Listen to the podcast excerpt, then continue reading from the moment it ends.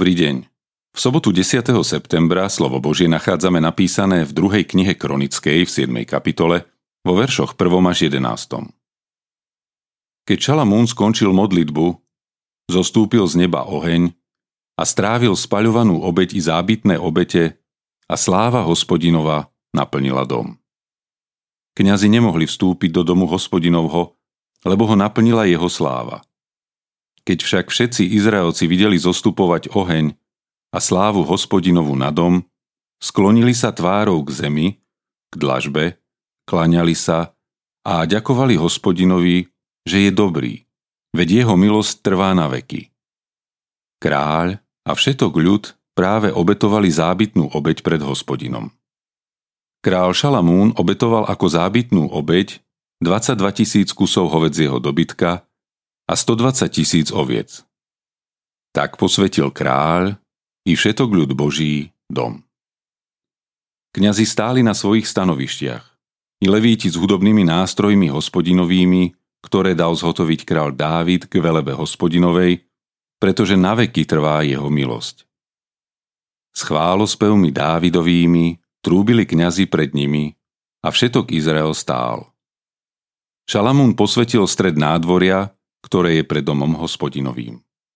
Tam totiž obetoval spaľované obete, i tuk z obetí spoločenstva, keďže bronzový oltár, ktorý urobil Šalamún, nestačí brať spaľované a pokrmové obete ani tuk. V tom čase zasvetil Šalamún sedemdňový sviatok. Bol s ním celý Izrael, veľmi veľké zhromaždenie, ktoré sa zišlo od oblasti Chamátu až po egyptský potok.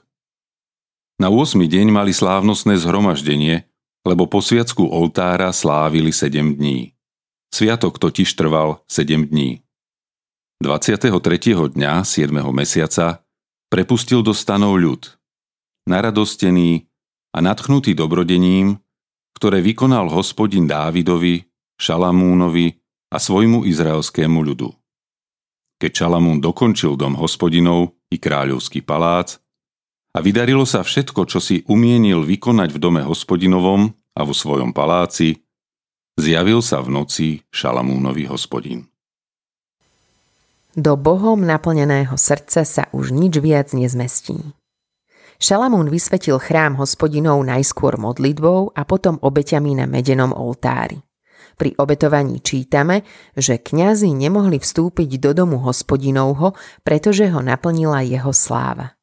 Včera sme si museli priznať, že hriech je súčasťou života každého človeka. Ako však dosiahnuť, aby ho v živote bolo čo najmenej? Práve správa o hospodinovej sláve, ktorá nedovolila ani kňazom vstúpiť do domu hospodinovho, môže byť pre nás odpoveďou. Hospodinova prítomnosť vylúčuje prítomnosť diabla, hriechu v akejkoľvek podobe. Nechajme sa stále znova a znova naplňať Božou slávou. Prosme o toto naplnenie hneď z rána, najlepšie po zobudení, kým sme ešte nestihli nič pokaziť. Čím viac miesta v našom živote odovzdáme svojmu Bohu, tým menej miesta zostane pre diabla a hriech. Myslím, že to funguje podobne ako v praktickom živote. Keď sa dobre najeme z predjedla, polievky a hlavného chodu, tak veľký dezert sa do nás už ani nezmestí. Neraz mu pre našu preplnenosť dokážeme odolať úplne.